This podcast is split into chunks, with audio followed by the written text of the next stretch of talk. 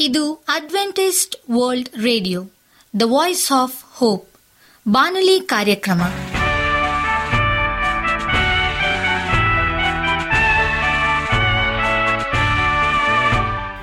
ನಮಸ್ಕಾರ ಪ್ರೀತಿಯ ಕೇಳುಗರೆ, ನಾನು ನಿಮ್ಮ ಆಕಾಂಕ್ಷ ಪಾಲ್. ನಮ್ಮ ನಿಲಯದ ಕನ್ನಡ ಕಾರ್ಯಕ್ರಮಕ್ಕೆ ತಮ್ಮೆಲ್ಲರಿಗೂ ಆತ್ಮೀಯ ಸುಸ್ವಾಗತ. ಮುಂದಿನ ಮೂವತ್ತು ನಿಮಿಷಗಳಲ್ಲಿ ಸುಮಧುರ ಹಾಡುಗಳು ಹಾಗೂ ದೇವರ ವಾಕ್ಯವನ್ನು ಕೇಳೋಣ. ಈ ಕಾರ್ಯಕ್ರಮವು ನಿಮಗೆ ಸಂತೋಷ ತರಲೆಂದು ದೇವರಲ್ಲಿ ಪ್ರಾರ್ಥಿಸುತ್ತೇವೆ. ಈ ಕಾರ್ಯಕ್ರಮದ ಪ್ರಾರಂಭದಲ್ಲಿ ಸುಮಧುರ ಗೀತೆಯನ್ನು ಆಲಿಸೋಣ.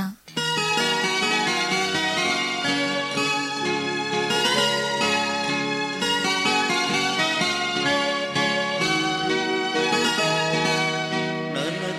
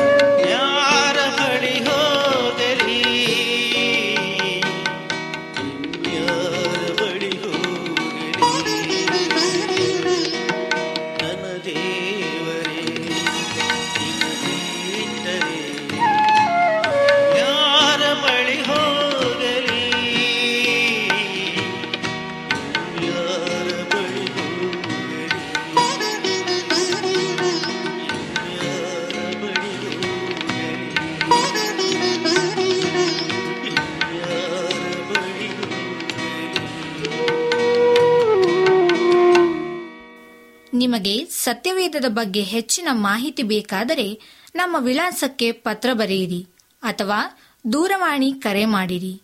ನಮ್ಮ ದೂರವಾಣಿಯ ಸಂಖ್ಯೆ ಒಂಬತ್ತು ಸೊನ್ನೆ ಆರು ಸೊನ್ನೆ ಆರು ಎಂಟು ನಾಲ್ಕು ಏಳು ಏಳು ಮೂರು ಹಾಗೂ ಎಂಟು ಮೂರು ಒಂಬತ್ತು ಸೊನ್ನೆ ಆರು ಸೊನ್ನೆ ಐದು ಎರಡು ಒಂಬತ್ತು ಒಂಬತ್ತು. ನಮ್ಮ ವಿಳಾಸ Adventist media centre SDA mission compound, Salisbury park, market yard post, Pune ನಾಲ್ಕು ಒಂದು ಒಂದು ಸೊನ್ನೆ ಮೂರು ಏಳು ಮಹಾರಾಷ್ಟ್ರ.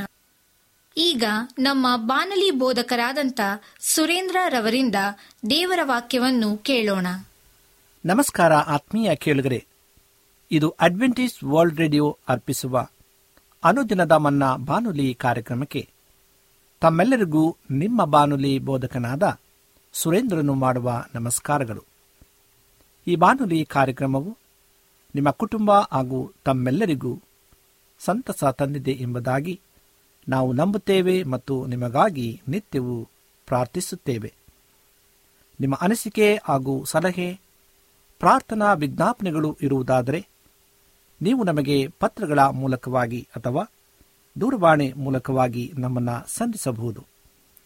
ನಮ್ಮ ದೂರವಾಣಿ ಸಂಖ್ಯೆಯು ಒಂಬತ್ತು ಸೊನ್ನೆ ಆರು ಸೊನ್ನೆ ಆರು ಎಂಟು ನಾಲ್ಕು ಏಳು ಏಳು ಮೂರು. ನಮ್ಮ email address Surendra John four five six at Gmail dot com. ಈ ಬಾನುಲಿ ರೇಡಿಯೋ ಕಾರ್ಯಕ್ರಮವನ್ನು ನಿಮ್ಮ ಮೊಬೈಲ್ನಲ್ಲಿ ಸಹ ಕೇಳಬಹುದು. ನಿಮ್ಮಲ್ಲಿ ಐಫೋನ್ ಮತ್ತು ಆಂಡ್ರಾಯ್ಡ್ ಮೊಬೈಲ್ ಇರುವುದಾದರೆ ಪ್ಲೇಸ್ಟೋರ್ಗೆ ಹೋಗಿ ವಾಯ್ಸ್ ಆಫ್ ಓಪ್ ಎಂಬ ಆಪ್ ಅನ್ನು ಡೌನ್ಲೋಡ್ ಮಾಡಿಕೊಂಡು ನಮ್ಮ ಈ ಕನ್ನಡ ಬಾನುಲಿ ಕಾರ್ಯಕ್ರಮವನ್ನು ಕೇಳಬಹುದು. ಆತ್ಮೀಯ ಕೇಳಿಗರೆ, ಈ ಕಾರ್ಯಕ್ರಮದ ಮೂಲಕ ಆತ್ಮೀಯ ಕೇಳಿಗರೆ, ಈ ಕಾರ್ಯಕ್ರಮದ ಮೂಲಕ ನೀವು ದೇವರ ಆಶೀರ್ವಾದ ಮತ್ತು ಅದ್ಭುತವನ್ನು ಹೊಂದಿರುವುದಾದರೆ ನಿಮ್ಮ ಸಾಕ್ಷಿಯ ಜೀವಿತವನ್ನು ನಮ್ಮ ಕೂಡ ಹಂಚಿಕೊಳ್ಳುವಾಗೆ ತಮ್ಮಲ್ಲಿ ಕೇಳಿಕೊಳ್ಳುತ್ತೇವೆ. ಮತ್ತೊಮ್ಮೆ ಈ ಕಾರ್ಯಕ್ರಮಕ್ಕೆ ನಿಮ್ಮೆಲ್ಲರಿಗೂ ಸ್ವಾಗತವನ್ನ ಬಯಸುತ್ತಾ ಈ ದಿನದ ಸಂದೇಶದ ಶಿರೋನಾಮೆಯು ಜಯದ ರಹಸ್ಯಗಳು ಎಂಬ ವಿಷಯವನ್ನು ಕುರಿತು ಧ್ಯಾನ ಮಾಡಿಕೊಳ್ಳೋಣ. ನಿಮ್ಮ ಸತ್ಯವೇದಗಳು ಇರುವುದಾದರೆ ಅದನ್ನು ತೆರೆದು ಎರಡು ಪೂರ್ವಕಾಲ ವೃತ್ತಾಂತ ಇಪ್ಪತ್ತನೇ ಅಧ್ಯಾಯ ಹನ್ನೆರಡನೇ ವಚನವನ್ನು ಕುರಿತು ನಾವು ಧ್ಯಾನ ಮಾಡಿಕೊಳ್ಳೋಣ. ನಮ್ಮ ಮೇಲೆ ಬಂದ ಈ ಮಹಾ ಸಮೂಹದ ಮುಂದೆ ನಿಲ್ಲುವುದಕ್ಕೆ ನಮ್ಮಲ್ಲಿ ಬಲವಿಲ್ಲ. ಏನು ಮಾಡಬೇಕೆಂದು ತಿಳಿಯದು. ನಮ್ಮ ಕಣ್ಣುಗಳು ನಿನ್ನನ್ನೇ ನೋಡುತ್ತವೆ ಎಂದು ಪ್ರಾರ್ಥಿಸಿದನು. ಪ್ರಿಯ ಸಹೋದರ ಸಹೋದರಿಯರೇ, ಇಂದು ಅನೇಕ ರೀತಿಯಾದ ನೋವಿನಲ್ಲಿ, ಸಂಕಟದಲ್ಲಿ ಮತ್ತು ನಿಂದನೆಯಲ್ಲಿ ಅನೇಕ ಜನರು ಬಳಲು ಹೋಗುತ್ತಿರುವುದನ್ನು ನಾವು ಕಣ್ಣಾರೆ ಕಾಣುವಂತರಾಗಿದ್ದೇವೆ. ಮತ್ತು ಅನೇಕ ದೂರದರ್ಶನಗಳಲ್ಲಿ ಮತ್ತು ಬೇರೆ ರೀತಿಯಾದಂಥ ಎಲ್ಲ ವ್ಯವಹಾರಗಳಲ್ಲಿ ನಾವು ನೋಡುವಂತರಾಗಿದ್ದೇವೆ. ಆದರೆ ಜಯದ ರಹಸ್ಯಗಳು ಏನು ಎಂಬುದಾಗಿ ನಾವು ಇನ್ನೂ ಸಹ ಸರಿಯಾಗಿ ತಿಳಿದುಕೊಂಡಿಲ್ಲ. ಸತ್ಯವೇದದ ಮೂಲಕವಾಗಿ ನಾವು ಜಯದ ರಹಸ್ಯಗಳು ಏನು ಮತ್ತು ನಾವು ಯಾರ ಮೇಲೆ ಭರವಸೆಯನ್ನಿಡಬೇಕು ಮತ್ತು ಆ ಭರವಸೆಯಿಂದ ನಮಗೆ ಯಾವ ರೀತಿಯಾದಂಥ ಸಂತಸ ಮತ್ತು ಸಮಾಧಾನ ಜಯವು ನಮಗೆ ದೊರಕುವಂಥದ್ದಾಗಿದೆ ಎಂಬುದಾಗಿ ಯೌಷಪಾಠನಿಂದ ನಾವು ಕಲಿದುಕೊಳ್ಳಬೇಕಾಗಿದೆ. ಹಳೆ ಒಡಂಬಡಿಕೆಯ ಪುಸ್ತಕದಲ್ಲಿ ಇತಿಹಾಸವನ್ನ ನಾವು ತಿರುಗಿ ನೋಡುವಾಗ ಅನೇಕ ಘಟಾನುಘಟಗಳು ಅಂದರೆ ಅತಿರಥ ಮಹಾರಾಜರು ತಮ್ಮ ತೋಳ್ಬಲಗಳಿಂದ ಜಯಿಸದೆ ಕರ್ತನ ಮೇಲೆ ತಮ್ಮನ್ನು ಆತುಕೊಂಡು ಜಯವನ್ನ ಹೊಂದಿರತಕ್ಕಂಥ ರಹಸ್ಯಗಳನ್ನು ಕುರಿತು ನಾವು ಧ್ಯಾನ ಮಾಡಿಕೊಳ್ಳೋಣ. ಆದಾಗ ಸಹ, ಈ ಸಮಯದಲ್ಲಿ ಒಂದು ಜಯಭರಿತವಾದಂಥ ಸಂತೋಷವು ನಿಮಗೆ ಉಂಟಾಗಲಿ ಮತ್ತು ಜಯದ ಹಲವು ರಹಸ್ಯಗಳನ್ನು ಅರಸನಾದ ಯೌಷಪಾಠನಿಂದ ನೀವು ತಿಳಿದುಕೊಳ್ಳಬಹುದಾಗಿದೆ. ನಿಮ್ಮ ಜೀವಿತದಲ್ಲಿ ಸಮಸ್ಯೆಗಳು ಬರುವಾಗ ಈ ಮಾರ್ಗಗಳನ್ನು ಅನುಸರಿಸಿ ಗೆಲುವಿನ ಮೇಲೆ ಗೆಲುವನ್ನು ಹೊಂದಿಕೊಳ್ಳಿರಿ. ಯವುಷಪಾಠ ಎಂದರೆ ಪ್ರಲಾಪಿಸುವವನು ಅಥವಾ ಮೊರೆ ಇಡುವವನು ಎಂದು ಅರ್ಥ ಕೊಡುವಂಥದ್ದಾಗಿದೆ. ಮೊರೆಯಿಟ್ಟು ಪ್ರಾರ್ಥಿಸುವವರೆಗೆ ಯಾವಾಗಲೂ ಕರ್ತನಿಂದ ಜಯ ಉಂಟಾಗುವಂಥದ್ದಾಗಿದೆ. ಒಂದು ದಿನ ಅರಸನಾದ ಯಹುಷಪಾಟನಿಗೆ ಒಂದು ಭೀಕರವಾದ ಸಮಾಚಾರ ಬಂತು. ಇಸ್ರಾಯೇಲರಿಗೆ ವಿರೋಧವಾಗಿ ಅಮೋನಿಯರು ಮೊಹಾಬಿಯರು ಸೈಕ್ ಬೆಟ್ಟದ ಜನರು, ಮೆಘೋನ್ಯರು ಯುದ್ಧಕ್ಕೆ ಬಂದಿರುವರು ಎಂಬುದೇ ಆ ಸುದ್ದಿಯಾಗಿತ್ತು. ಆ ಸಮಯದಲ್ಲಿ ಯಹುಶಪಾಟನು ಯುದ್ಧಕ್ಕೆ ಸಿದ್ಧನಾಗಿರಲಿಲ್ಲ. ಕೆಲವು ಸಾರಿ ನಾವು ಯಾವುದೇ ಒಂದು ಗಾಬರಿ ಮತ್ತು ಘಾಸಿಯಾಗುವಂತಹ ವಿಷಯವನ್ನ ಕೇಳುವಾಗ ನಮ್ಮಲ್ಲಿ ಸಿದ್ಧತೆ ಇಲ್ಲ ಎಂಬುದಾಗಿ ನಾವು ಅಂದುಕೊಳ್ಳುವಾಗ ನಾವು ವಿರೋಧ ಪಕ್ಷದಲ್ಲಿ ಅಥವಾ ನಮ್ಮ ವಿರೋಧವಾಗಿ ಬಂದಿರತಕ್ಕಂಥ ವೈರಿಯನ್ನ ಜಯಿಸಲು ಸಾಧ್ಯವಿಲ್ಲ. ಅದೇ ರೀತಿಯಾಗಿ ಅಕಸ್ಮಾತಾಗಿ ಆ ಒಂದು ವಿರೋಧಿಗಳು ಯೌಷಪಾಟನಿಗೆ ಯುದ್ಧಕ್ಕೆ ಮುತ್ತಿಗೆ ಹಾಕಿರುವಂತಹ ಸಂಗತಿ ನಾವು ಸತ್ಯಭೇದದಲ್ಲಿ ಓದುವಂತರಾಗಿದ್ದೇವೆ. ಆ ಸಮಯದಲ್ಲಿ ಯೌಷಪಾಟನು ಯುದ್ಧಕ್ಕೆ ಸಿದ್ಧನಾಗಿರಲಿಲ್ಲ ಎಂಬುದಾಗಿ ಸತ್ಯವೇದ ಬಹಳ ಸ್ಪಷ್ಟವಾಗಿ ಉಲ್ಲೇಖವಾಗಿದೆ. ಯುದ್ಧದ ಸಮಾಚಾರ ಅವನ್ನು ಬಹಳವಾಗಿ ಭಯಭೀತಿಗೆ ಒಳಪಡಿಸಿತು. ಶತ್ರು ಬರುವಾಗ ತನ್ನನ್ನು ಬಹಳ ಶಕ್ತಿಶಾಲಿಯನ್ನಾಗಿ ತೋರ್ಪಡಿಸಿಕೊಂಡೇ ಬರುವನು. ಆದರೆ ದೇವರ ಮಕ್ಕಳು ಶತ್ರುವಿನ ಬಲವನ್ನ ನೋಡದೆ ಅವರಿಗಿಂತ ಹೆಚ್ಚಿನವನಾದಂಥ ದೇವರ ಕಡೆಗೆ ತಮ್ಮ ದೃಷ್ಟಿಯನ್ನು ಹರಿಸಿ ಆತನಲ್ಲೇ ತಮ್ಮನ್ನು ದೃಢಪಡಿಸಿಕೊಳ್ಳುವರು. ಜ್ಞಾನೋಕ್ತಿ ಇಪ್ಪತ್ನಾಲ್ಕನೇ ಅಧ್ಯಾಯ ಹತ್ತನೇ ವಚನದಲ್ಲಿ ದೇವರ ವಾಕ್ಯವು ತಿಳಿಸುವ ಪ್ರಕಾರವಾಗಿ ಇಕ್ಕಟ್ಟಿನ ದಿನದಲ್ಲಿ ನೀನು ಬಳಲಿ ಹೋದರೆ ನಿನ್ನ ಬಲವೋ ಇಕ್ಕಟ್ಟೆ ಎಂದು ಸತ್ಯವೇದ ಹೇಳುವಂಥದ್ದಾಗಿದೆ. ಪ್ರಿಯ ಸಹೋದರ ಸಹೋದರಿಯೇ ಇಂದು ನಾವೆಲ್ಲರೂ ಈ ಇಕ್ಕಟ್ಟಿನ ಸಮಯಗಳಲ್ಲಿ ಬೆಂಕಿಯ ಬಳಿ ತಂದ ಮೇಣದ ಬತ್ತಿಯಂತೆ ಕರಗಿ ಹೋಗಬಾರದು. ಜೇರಿ ಮಣ್ಣಿನಂತೆ ಗಟ್ಟಿಯಾಗಬೇಕಾಗಿದೆ. ನಾವು ಬಲಗೊಳ್ಳಬೇಕಾಗಿದೆ, ಯಾಕೆಂದರೆ ದೇವರು ನಮ್ಮ ಸಂಗಡ ಯುದ್ಧ ಮಾಡಲು ಆತನು ಬರುವಂತನಾಗಿದ್ದಾನೆ. ನಮ್ಮ ದೇವರು ಹತ್ತಿರದಲ್ಲೇ ಇರುವನು. ಟೆಲಿಫೋನ್, ಎಸ್ಎಂಎಸ್ ಇಮೇಲ್ಗಳಿಗಿಂತಲೂ ನಿಮ್ಮ ಪ್ರಾರ್ಥನೆ ದೇವರನ್ನು ಅತಿಯಾಗಿ, ಅತಿ ವೇಗವಾಗಿ ಸಂಪರ್ಕಿಸುವುದು. ಭಕ್ತನಾದ ದಾವಿದನು ತನ್ನ ವಾಕ್ಯದ ಮೂಲಕವಾಗಿ ಹೀಗೆ ಉಲ್ಲೇಖಿಸಿದ್ದಾನೆ. ಕೀರ್ತನೆ ಐವತ್ತನೇ ಅಧ್ಯಾಯ ಹತ್ತನೇ ವಚನದಲ್ಲಿ ಕಷ್ಟ ಕಾಲದಲ್ಲಿ ನನಗೆ ಮೊರೆ ಮೊರೆಯಿಡಿರಿ, ಬಿಡಿಸುವೆನು ಎಂಬುದಾಗಿ. ಇಂದು ಈ ಲೋಕದಲ್ಲಿ, ಈ ಪ್ರಪಂಚದಲ್ಲಿ ಜೀವಿಸುವಂತ ಅನೇಕರು ಅನೇಕ ರೀತಿಯಾದಂಥ ಕಷ್ಟಗಳಲ್ಲಿ ಸಿಲುಕಿ ತೊಂದರೆಯನ್ನ ಅನುಭವಿಸುವಂತರಾಗಿದ್ದಾರೆ. ಆದರೆ ಯಾರ ಬಳಿಗೆ ಹೋಗಬೇಕು? ನಮ್ಮ ಸಮಸ್ಯೆ ಹೇಗೆ ಪರಿಹರಿಸಿಕೊಳ್ಳಬೇಕು ಎಂಬುದಾಗಿ ತಡವರಿಸುವಂತಹ ಜನಗಳಿಗೆ ದೇವರು ಇಂದು ಒಂದು ಉತ್ತಮವಾದಂತಹ ವಾಗ್ದಾನವನ್ನ ನೀಡಿದ್ದಾನೆ ಅದನ್ನು ಅವರು ಮರೆತಿದ್ದಾರೆ. ಪ್ರೇಯರೆ, ಇಕ್ಕಟ್ಟಿನಲ್ಲಿ ಹತ್ರವಿದ್ದು ಅವನನ್ನು ತಪ್ಪಿಸಿ ಘನಪಡಿಸುವನು ಎಂಬುದಾಗಿ ಕೀರ್ತನೆ ತೊಂಬತ್ತ ಒಂದನೇ ಅಧ್ಯಾಯ ಹದಿನೈದನೇ ವಚನದಲ್ಲಿ ದೇವರು ನಮಗೆ ವಾಗ್ದಾನ ಮಾಡಿದ್ದಾನೆ. ಇಂದು ನಾವು ಇಕ್ಕಟ್ಟಿನಲ್ಲಿದ್ದೇವ ಬಾಧೆಯಲ್ಲಿದ್ದೇವಾ, ಅನಾರೋಗ್ಯದಲ್ಲಿದ್ದೇವಾ, ಅಥವಾ ಬೇರೆ ಇನ್ನಿತರ ಸಮಸ್ಯೆಯಲ್ಲಿದ್ದೇವಾ? ದೇವ ಮಕ್ಕಳೇ, ಇಂದು ಕರ್ತನನ್ನ ನೀವು ಕೂಗಿಕೊಳ್ಳಿರಿ. ಆತನು ಕಷ್ಟಕಾಲದಲ್ಲಿ ಮೊರೆ ಇಡಿರಿ, ಬಿಡಿಸುವನು ಎಂಬುದಾಗಿ ವಾಗ್ದಾನ ಮಾಡಿದಾಗ ಇಂದು ನಾವು ಕೂಗಿಕೊಳ್ಳುವ, ಆತನಿಗೆ ಮೊರೆ ಇಡುವ ಆತನು ನಮ್ಮನ್ನ ಇಕ್ಕಟ್ಟಿನಿಂದ, ಹತ್ತಿರದಿಂದ ತಪ್ಪಿಸಿ ನಮ್ಮನ್ನ ಘನಪಡಿಸುವನು. ನಮ್ಮ ಕರ್ತನ ವಾಗ್ದಾನವಾಗಿದೆ. ಇದೇ ಆತನ ಆಶೀರ್ವಾದ. ಎಷ್ಟು ಮಾತ್ರವೋ ಸೋತು ಹೋಗಬೇಡ್ರಿ. ಪೂರ್ಣ ಹೃದಯದಿಂದ ಆತನನ್ನ ಹುಡುಕಿರಿ, ಕರೆಯಿರಿ, ಕೂಗಿಕೊಳ್ಳಿರಿ. ಆತನು ನಿಮ್ಮನ್ನು ಸೈತಾನನ ಬಲೆಗೆ ತಪ್ಪಿಸುವನು. ಒಂದು ಸಂಗತಿಯನ್ನು ನೀವು ಸ್ಪಷ್ಟವಾಗಿ ತಿಳಿದುಕೊಳ್ಳಿರಿ. ಅದು ಲೌಕಿಕವಾದ ಯುದ್ಧವಾದರೂ ಸರಿಯೇ ಆತ್ಮೀಕ ಯುದ್ಧವಾದರೂ ಸರಿಯೇ. ಪರಾಕ್ರಮಶಾಲಿಯು ಸೇನಾಧೀಶ್ವರನೂ ಆದ ನಮ್ಮ ಕರ್ತನು ನಿಮಗಾಗಿ ಹೋರಾಡಿ ಜಯವನ್ನ ತಂದುಕೊಡುವನಾಗಿದ್ದಾನೆ. ಯೌಶಪಾಟನಿಗೆ ವಿರೋಧವಾಗಿ ಬಂದ ಯುದ್ಧದಲ್ಲಿ ಅವನು ಯಾವ ಈಟಿಯನ್ನಾಗಲಿ ಕತ್ತಿಯನ್ನಾಗಲಿ ಉಪಯೋಗಿಸಲಿಲ್ಲ. ಅವನ ಸೈನಿಕರೊಬ್ಬರು ರಕ್ತ ಚೆಲ್ಲಲಿಲ್ಲ. ಬೇರೆಯವರನ್ನು ಒಡೆದು ಬಿಡಿಸಲೂ ಇಲ್ಲ. ಆದರೆ ಜಯಗಳಿಸಿದನು. ಆ ಜಯದ ರಹಸ್ಯವೇನು?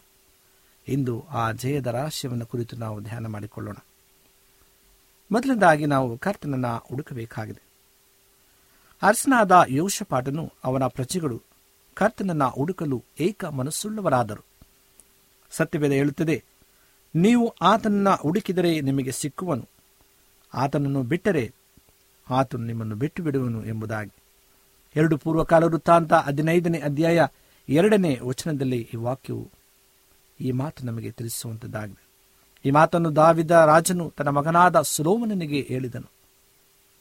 ಮತ್ತು ಒಂದು ಪೂರ್ವಕಾಲ ವೃತ್ತಾಂತ ಇಪ್ಪತ್ತ ಎಂಟನೇ ಅಧ್ಯಾಯ ಒಂಬತ್ತನೇ ವಚನದಲ್ಲಿ, ನೀನು ಆತನನ್ನು ಹುಡುಕುವುದಾದರೆ ಆತನು ನಿನಗೆ ಸಿಕ್ಕುವನು, ಆತನನ್ನು ಬಿಟ್ಟರೆ ನಿನ್ನನ್ನು ಶಾಶ್ವತವಾಗಿ ತಳ್ಳಿಬಿಡುವನು ಎಂದು. ಇದು ಕರ್ತನನ್ನು ಹುಡುಕುವ ಕಾಲವಾಗಿದೆ.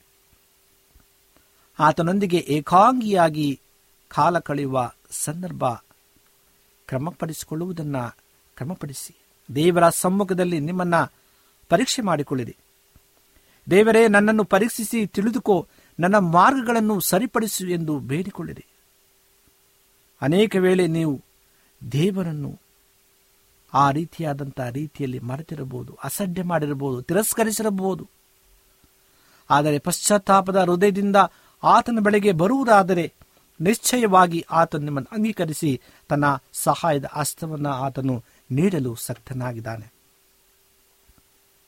ಎರಡನೇದಾಗಿ ಉಪವಾಸದ ಪ್ರಾರ್ಥನೆ. ಯೌಶೋಪಾಟನ್ನು ಎದುರಿ ಯಕೋವನನ್ನ ಆಶ್ರಯಿಸಿಕೊಳ್ಳಬೇಕೆಂದು ನಿರ್ಣಯಿಸಿಕೊಂಡು ಯಹೂದರೆಲ್ಲರೂ ಉಪವಾಸ ಮಾಡಬೇಕೆಂದು ಪ್ರಕಟಿಸಿದನು. ಏಳು ಪೂರ್ವಕಾಲ ವೃತ್ತಾಂತ ಇಪ್ಪತ್ತನೇ ಅಧ್ಯಾಯ ಮೂರನೇ ವರ್ಷದಲ್ಲಿ ಸತ್ಯವೇದ ಹೇಳುತ್ತದೆ. ಅದರಂತೆಯೇ ಪಾರಸಿಯ ರಾಜನಾದ ಅಶ್ವರೋಷನ ಆಳ್ವಿಕೆಯ ಕಾಲದಲ್ಲಿ ಮಂತ್ರಿಯಾದ ಆಮಾನನ ಕುತಂತ್ರದಿಂದ ಯಹೂದರೆಲ್ಲರನ್ನು ಕೊಲ್ಲಬೇಕೆಂಬ ರಾಜಾಜ್ಞೆ ಹೊರಟಾಗ ಯಹೂದಳು ಅರಸನ ಪಟ್ಟದ ರಾಣಿಯೂ ಆದ ಎಸ್ತಿರಳು ತನ್ನ ಸೋದರ ಮಾವನಾದ ಮೊರ್ದಕಾಯ ಬಳಿ ಶೂಶೋನ್ ಪಟ್ಟಣದಲ್ಲಿ ಸಿಕ್ಕುವ ಎಲ್ಲಾ ಯಹೂದರನ್ನು ಕೂಡಿಸಿ ಉಪವಾಸ ಮಾಡಬೇಕೆಂದು ಹೇಳಿ ಕಳಿಸಿದಳು ಹಾಗೆಯೇ ತಾನು ತನ್ನ ದಾಸಿಯರೆಲ್ಲರೂ ಉಪವಾಸ ಮಾಡಿದಳು. ಇದರ ಫಲಿತಾಂಶ ಅತಿಶಯವಾದದ್ದು, ಆಶ್ಚರ್ಯವಾದದ್ದು. ಎಸ್ತೇರ್ ಪುಸ್ತಕ ನಾಲ್ಕನೇ ಅಧ್ಯಾಯ ಹದಿನಾರನೇ ವಚನದಲ್ಲಿ ದುಷ್ಟ ಆಮಾನನ್ನು ತಾನು ನಿರ್ಮಿಸಿದ ಮರಣದ ಕಂಬಕ್ಕೆ ತಾನೇ ತೂಗು ಹಾಕಲ್ಪಡಬೇಕಾಯಿತು. ಯಹೂದರ ವಿರೋಧವಾಗಿ ಎದ್ದ ಎಲ್ಲಾ ದುಷ್ಟ ಶಕ್ತಿಗಳು ನಾಶ ಹೊಂದಿದವು. ಆತ್ಮೀಯ ಪ್ರಿಯರೇ, ಸಾಧಾರಣ ಪ್ರಾರ್ಥನೆಗೆ ಜಗ್ಗದ ಅಶುದ್ಧಾತ್ಮಗಳು ಉಪವಾಸ ಪ್ರಾರ್ಥನೆಗೆ ತಲೆಬಾಗಲೇಬೇಕಾಗಿದೆ. ಮತ್ತಾಯ ಏಳನೇ ಅಧ್ಯಾಯ ಇಪ್ಪತ್ತ ಒಂದನೇ ವರ್ಷದಲ್ಲಿ ನೀವು ಸಹ ಕ್ಲಿಷ್ಟ ಸಮಸ್ಯೆಗಳು ಎದುರಾಗುವಾಗ ಉಪವಾಸ ಪ್ರಾರ್ಥನೆ ಮಾಡಿ ಜಯಗಳಿಸಿರಿ ಎಂಬುದಾಗಿ. ಮೂರನೇದಾಗಿ ಏಕಾಂತವಾದಂಥ ಪ್ರಾರ್ಥನೆ. ಯೌಷಪಾಠನು ಇಸ್ರಾಯೇಲರಿಗೆ ಉಪವಾಸವಿದ್ದು ಪ್ರಾರ್ಥಿಸಲು ಹೇಳಿದ್ದಲ್ಲದೆ ತಾನು ಉಪವಾಸವಿದ್ದು ಬಲವಾಗಿ ಪ್ರಾರ್ಥಿಸಿದನು. ಅವನು ಮಾಡಿದ ಪ್ರಾರ್ಥನೆಯನ್ನು ಎರಡು ಪೂರ್ವಕಾಲ ವೃತ್ತಾಂತ ಇಪ್ಪತ್ತನೇ ಅಧ್ಯಾಯ ಆರರಿಂದ ಹನ್ನೆರಡನೇ ವಚನಗಳವರೆಗೂ ಸಹ ನಾವು ಓದಬಹುದಾಗಿದೆ. ನೀವು ಪ್ರಾರ್ಥಿಸುವಾಗಲೆಲ್ಲ ಆಸಕ್ತಿಯಿಂದ ನಿರ್ದಿಷ್ಟವಾಗಿ ಪ್ರಾರ್ಥನೆ ಮಾಡಿರಿ. ಭಯಭಕ್ತಿಯೊಂದಿಗೆ ಪ್ರಾರ್ಥಿಸಿರಿ. ನಿಮ್ಮನ್ನು ತಗ್ಗಿಸಿಕೊಂಡು ಪ್ರಾರ್ಥಿಸಿರಿ. ನಂಬಿಕೆಯಿಂದ ಕೂಡಿದವರಾಗಿ ಪ್ರಾರ್ಥಿಸಿರಿ. ನಿಮ್ಮ ಎಲ್ಲ ಭಾರವನ್ನು ಕರ್ತನ ಮೇಲೆ ಹಾಕಿರಿ. ಕರ್ತನ ನಿಶ್ಚಯವಾಗಿ ನಿಮ್ಮ ಪ್ರಾರ್ಥನೆಗೆ ಉತ್ತರಿಸುವಂತನಾಗಿದ್ದಾನೆ. ನಾಲ್ಕನೇದಾಗಿ ಆತನಿಗೆ ನಾವು ಸ್ತುತಿಯನ್ನು ಸಲ್ಲಿಸಬೇಕಾಗಿದೆ. ಆಮೇಲೆ ಯಹೋನಿಗೋಸ್ಕರ ಗಾಯನ ಮಾಡುವುದಕ್ಕಾಗಿ ಕೆಲವು ಭಟರನ್ನ ಆರಿಸಿಕೊಂಡು ಯಹೋವನಿಗೆ ಕೃತಜ್ಞತಾ ಸ್ತುತಿ ಮಾಡಿರಿ. ಆತನ ಕೃಪೆಯು ಶಾಶ್ವತವಾದುದು ಎಂದು ಭಜಿಸಿರಿ ಎಂದು ಹೇಳಿ ತಾನು ಅವರ ಮುಂದಾಗಿ ಹೊರಟನು ಎಂಬುದಾಗಿ ಎರಡು ಪೂರ್ವಕಾಲ ವೃತ್ತಾಂತ ಇಪ್ಪತ್ತನೇ ಅಧ್ಯಾಯ ಇಪ್ಪತ್ತ ಒಂದನೇ ವಚನವು ನಮಗೆ ತಿಳಿಸಲ್ಪಡುವಂಥದ್ದಾಗಿದೆ ಸ್ತುತಿಗಳ ನಡುವೆ ವಾಸಿಸುವ ಕರ್ತನು ಇಸ್ರಾಯೇಲರ ಸ್ತುತಿಯ ಶಬ್ದವನ್ನು ಕೇಳಿಸಿಕೊಂಡು ಅವರಿಗಾಗಿ ಯುದ್ಧ ಮಾಡಿದನು. ಸ್ತುತಿಯ ಶಕ್ತಿಗೆ ಸಾಟಿಯಾದದ್ದು ಯಾವುದೂ ಇಲ್ಲ ಪ್ರೇರೆ ಸಮಸ್ಯೆಗಳು, ಹೋರಾಟಗಳು, ಕಳವಳಗಳು ಬಂದು ಎರಗಿದಾಗ ಭಯಭೀತರಾಗಬೇಡಿರಿ. ಅಂತಹ ಸಮಯಗಳಲ್ಲಿ ಕರ್ತನನ್ನು ಸ್ತುತಿಸಿರಿ. ಯಹೋವನು ಸ್ತೋತ್ರಕ್ಕೆ ಅರ್ಹನು. ಆತನಿಗೆ ಮೊರೆ ಇಡಲು ಆತನು ನನ್ನನ್ನು ಶತ್ರುಗಳಿಂದ ರಕ್ಷಿಸುತ್ತಾನೆ ಎಂದು ದಾವಿದನು ತನ್ನ ಕೀರ್ತನೆ ಹದಿನೆಂಟನೇ ಅಧ್ಯಾಯ ಮೂರನೇ ವಶದಲ್ಲಿ ಆತನು ಹೇಳುತ್ತಾನೆ. ಇಸ್ರಾಯೇಲರು ಎರಿಕೋ ಪಟ್ಟಣವನ್ನು ಪ್ರವೇಶಿಸಲು ತಡೆಯಾಗಿದ್ದ ಕೋಟೆಯ ಗೋಡೆಯನ್ನು ಉರುಳಿಸಲು ಅವರು ಉಪಯೋಗಿಸಿದ ಅಸ್ತ್ರ. ದೇವರ ಸ್ತುತಿ, ದೇವರಿಗೆ ಮಹಿಮೆ. ಐದನೇದಾಗಿ ಕರ್ತನಲ್ಲಿ ಉಲ್ಲಾಸಿಸಿ. ಆತನು ಮಾಡಿದ ಎಲ್ಲ ಅದ್ಭುತಗಳಿಗಾಗಿ ಆತನಿಗೆ ಸ್ತುತಿಯನ್ನು ಸಲ್ಲಿಸಿ, ಉಲ್ಲಾಸಿಸಿರಿ. ಯೌಷಪಾಡನು ಅವನ ಭಟರು ಗೆಲುವಿನ ಸಂತೋಷದೊಂದಿಗೆ ನಿಂತು ಬಿಡಲಿಲ್ಲ ಇನ್ನೊಂದು ಹೆಜ್ಜೆ ಮುಂದಿಟ್ಟು ಕರ್ತನಲ್ಲಿ ಆನಂದಿಸಿದರು ಎಂಬುದಾಗಿ ಎರಡು ಪೂರ್ವಕಾಲ ವೃತ್ತಾಂತ ಇಪ್ಪತ್ತನೇ ಅಧ್ಯಾಯ ಇಪ್ಪತ್ತಾರು ಮತ್ತು ಇಪ್ಪತ್ತ ಏಳನೇ ವರ್ಷದಲ್ಲಿ ಸತ್ಯವೇದ ಕಾಣುತ್ತೇವೆ. ನಿಮ್ಮ ಜೀವಿತದಲ್ಲೂ ಸಹ ಕರ್ತನಲ್ಲಿ ಉಲ್ಲಾಸಿಸಲು ತೀರ್ಮಾನಿಸಿರಿ. ದೇವಜನರು ಉಲ್ಲಾಸಿಸುವುದು ಕರ್ತನ ಅಂತರವನ್ನು ಮುದುಗೊಳಿಸುವುದು. ಭೂಮಿಯಲ್ಲಿ ಜನ ಜನರು ಉಲ್ಲಾಸಿಸುವಾಗ ಪರಲೋಕವು ಅವರೊಂದಿಗೆ ಸೇರುವುದು. ದೇವದೂತರು ಸಹ ಹಾಡಿ ಕುಣಿದಾಡುವರು. ಆತ್ಮೀಯ ದೇವಜನರೇ, ಕರ್ತನು ಈ ನೂತನ ದಿನಮಾನಗಳಲ್ಲಿ ನೀಡಿದ್ದರಿಂದ ಆತ್ಮನಲ್ಲಿ ಉಲ್ಲಾಸಿಸಿರಿ. ಈ ದಿನಗಳು ದೇವರ ಪ್ರಸನ್ನತೆಯು ನಿಮ್ಮ ಮುಂದಾಗಿ ಹೋಗುವುದರಿಂದ ಉಲ್ಲಾಸ ಪಡಿರಿ ನೀವು ಉಲ್ಲಾಸಿಸುವುದರಿಂದ ಸೈತಾನನ ಸಾಮ್ರಾಜ್ಯ ಚೆದರಿ ನಾಶವಾಗುವುದು. ದೇವರ ರಾಜ್ಯ ದೇಶದಲ್ಲಿ ಬಲವಾಗಿ ಹರಡುವುದು ಪ್ರೇರೆ ಈ ರೀತಿಯಾದಂಥ ಆಶೀರ್ವಾದ ನಮ್ಮಲ್ಲಿ ಬೇಕಾಗುವುದಾದರೆ ನಾವು ಆತನ ಜಯದಲ್ಲಿ ನಾವು ಆನಂದಿಸಬೇಕಾಗಿದೆ. ಆತನ ಒಂದು ಮಹಿಮೆಯಲ್ಲಿ ನಾವು ಸಂತೋಷ ಪಡಬೇಕಾಗಿದೆ ಇಂದು ಈ ಜಯದ ರಾಶಿಗಳನ್ನು ನಾವು ತಿಳಿದವರಾಗಿದ್ದುಕೊಂಡು ಕರ್ತನು ನಮ್ಮ ಸಂಗಡ ಇದ್ದಾನೆ ಕರ್ತ ನಮಗೆ ಸಹಾಯ ಮಾಡಲು ಶಕ್ತನಾಗಿದ್ದಾನೆ, ಆತನೇ ಯುದ್ಧವನ್ನು ನಡೆಸುವವನು, ಗೆಲುವನ್ನ, ಜಯವನ್ನು ಕೊಡುವವನು ಎಂಬುದಾಗಿ ನಾವು ತಿಳಿಯಬೇಕಾಗಿದೆ. ಆದ್ದರಿಂದ ಆಯುಷಪಾಟನು ಕರ್ತನ ಮೇಲೆ ಆತುಕೊಂಡು ಆ ಒಂದು ಯುದ್ಧವನ್ನು ಜಯಿಸಿದನು. ಪ್ರೇರೆ ಇಂದು ನಮ್ಮ ಸಮಸ್ಯೆಗಳು ಏನೇ ಇರುವುದಾದರೆ, ಏನೇ ಕಷ್ಟ ಇರುವುದಾದರೂ ಸಹ ನಮ್ಮ ತೋಳ್ಬಲದ ಮೇಲೆ ನಾವು ಆತುಕೊಡದೆ ಕರ್ತನ ಮೇಲೆ ನಾವು ಆಶ್ರಯಿಸಿಕೊಳ್ಳಬೇಕಾಗಿದೆ. ಆತನ ಜಯದ ರಹಸ್ಯಗಳಲ್ಲಿ ನಾವು ಆನಂದವನ್ನು ಅನುಭವಿಸಬೇಕಾಗಿದೆ. ಅಂತ ಆಶೀರ್ವಾದ ನಿಮಗೆ ಬೇಕಾಗಿರುವುದಾದರೆ ಎಂದು ಕರ್ತನ ಮೇಲೆ ಆಶ್ರಯಿಸಿಕೊಂಡಿದೆ ಆತನ ಮುಂದೆ ನೀವು ಮೊಣಕಾರು ನಿಲ್ಲಿರಿ. ಆತ ನಿಮ್ಮನ್ನು ಉನ್ನತ ಸ್ಥಾನಕ್ಕೆ ನಡೆಸಲು ಶಕ್ತನಾಗಿದ್ದಾನೆ. ಪ್ರೇರೆ, ಈ ವಾಕ್ಯದ ಮೂಲಕವಾಗಿ ದೇವರು ನಿಮ್ಮನ್ನು ಬಲಪಡಿಸಲಿ. ಆ ಜಯದ ರಾಶಿಗಳನ್ನು ನಿಮ್ಮ ಕುಟುಂಬದಲ್ಲಿ, ನಿಮ್ಮ ಕೆಲಸ ಕಾರ್ಯಗಳಲ್ಲಿ ಅನುಗ್ರಹಿಸಲಿ ಎಂಬುದಾಗಿ ಇದು ನನ್ನ ಸಂದೇಶವಾಗಿದೆ. ದೇವರ ವಾಕ್ಯವನ್ನು ಆಶೀರ್ವಾದ ಮಾಡಲಿ. ಆಮೇಲೆ ಈ ಸಮಯದಲ್ಲಿ ನಮ್ಮ ಕಣ್ಣುಗಳನ್ನು ಮುಚ್ಚಿ ದೇವರೊಟ್ಟಿಗೆ ಪ್ರಾರ್ಥನೆಯನ್ನ ಮಾಡಿಕೊಳ್ಳೋಣ. ನಮ್ಮನ್ನು ಬಹಳವಾಗಿ ಪ್ರೀತಿಸುವಂತಹ ಪರಲೋಕದ ತಂದೆಯಾದ ದೇವರೇ, ಈ ಸಮಯಕ್ಕಾಗಿ ನಿನಗೆ ಸ್ತೋತ್ರ. ಜಯದ ರಹಸ್ಯಗಳು ಏನು ಎಂಬುದಾಗಿ ನಿನ್ನ ವಾಕ್ಯದ ಮೂಲಕವಾಗಿ ನಾವು ತಿಳಿದುಕೊಂಡಿದ್ದೇವೆ, ಸ್ವಾಮಿ. ಹೌದು ದೇವರೇ, ನೀನಲ್ಲದೆ ಬೇರೆ ದೇವರಿಲ್ಲ. ನೀನು ಜಯವನ್ನು ಕೊಡುವಂಥ ದೇವರು. ಎಲ್ಲ ರಾಷ್ಟ್ರದ ಮಾರ್ಗಗಳನ್ನು ತೆರೆಯುವಂಥ ದೇವರಾಗಿದೆಪ್ಪ ನಮ್ಮ ಕಣ್ಣೀರಿನ ರಾಷ್ಟ್ರದ ಮಯವಾದಂಥ ಜೀವಿತವನ್ನು ತೆಗೆದಾಕು. ಸಮಾಧಾನ, ಸಂತೋಷವನ್ನು ಅನುಗ್ರಹಿಸಿಕೊ ನೀನು ಕೊಟ್ಟಂಥ ಎಲ್ಲ ಆಶೀರ್ವಾದಕ್ಕಾಗಿ ಸ್ತೋತ್ರ. ಎಲ್ಲ ರೀತಿಯಾದಂಥ ಸುಂದರವಾದಂಥ ಒಂದು ಕುಟುಂಬಕ್ಕಾಗಿ ನಿನಗೆ ಸ್ತೋತ್ರ. ಹೌದು ದೇವರೇ ನಿನ್ನ ಸ್ತುತಿಸ್ತೇವೆ ಮಹಿಮೆ ಪಡಿಸ್ತೇವೆ ನಿನ್ನ ಕೊಂಡಾಡ್ತೇವೆ ನೀನು ಮಾಡಿದಂಥ ಎಲ್ಲ ಉಪಕಾರಕ್ಕಾಗಿ ಸ್ತೋತ್ರ. ವಾಕ್ಯಗಳನ್ನು ಕೇಳುವಂತೆ ಪ್ರತಿಯೊಬ್ಬರನ್ನು ನಿನ್ನ ಆಶೀರ್ವಾದ ಮಾಡು, ಬಲಪಡಿಸಿ. ಯೇಸುವಿನ ನಾಮದಲ್ಲಿ ಪ್ರಾರ್ಥನೆ ತಂದೆ. ಆಮೆ ನಿಮಗೆ ಸತ್ಯವೇದದ ಬಗ್ಗೆ ಹೆಚ್ಚಿನ ಮಾಹಿತಿ ಬೇಕಾದರೆ ನಮ್ಮ ವಿಳಾಸಕ್ಕೆ ಪತ್ರ ಬರೆಯಿರಿ ಅಥವಾ ದೂರವಾಣಿ ಕರೆ ಮಾಡಿರಿ. ನಮ್ಮ ದೂರವಾಣಿಯ ಸಂಖ್ಯೆ ಒಂಬತ್ತು ಸೊನ್ನೆ ಆರು ಸೊನ್ನೆ ಆರು ಎಂಟು, ನಾಲ್ಕು ಏಳು ಏಳು ಮೂರು ಹಾಗೂ ಎಂಟು ಮೂರು, ಒಂಬತ್ತು ಸೊನ್ನೆ, ಆರು ಸೊನ್ನೆ, ಐದು ಎರಡು, ಒಂಬತ್ತು ಒಂಬತ್ತು.